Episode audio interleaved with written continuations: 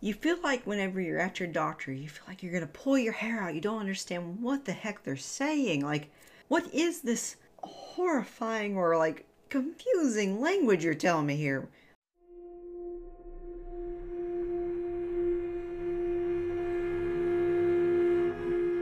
What does this mean for my health? Am I dying or I am like some incurable thing?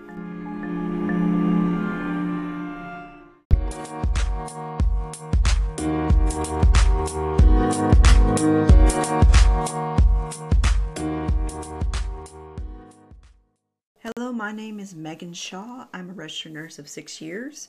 I'm the creator of What Does This Mean for My Health, a podcast about improving health literacy and really just helping whenever you feel like you're confused as heck of what your doctors or health professionals are saying.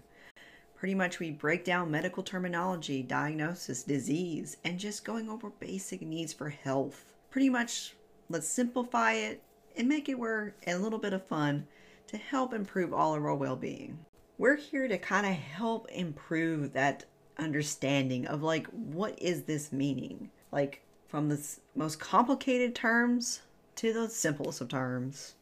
We'll be launching on December 30th this podcast, and I hope to see you there.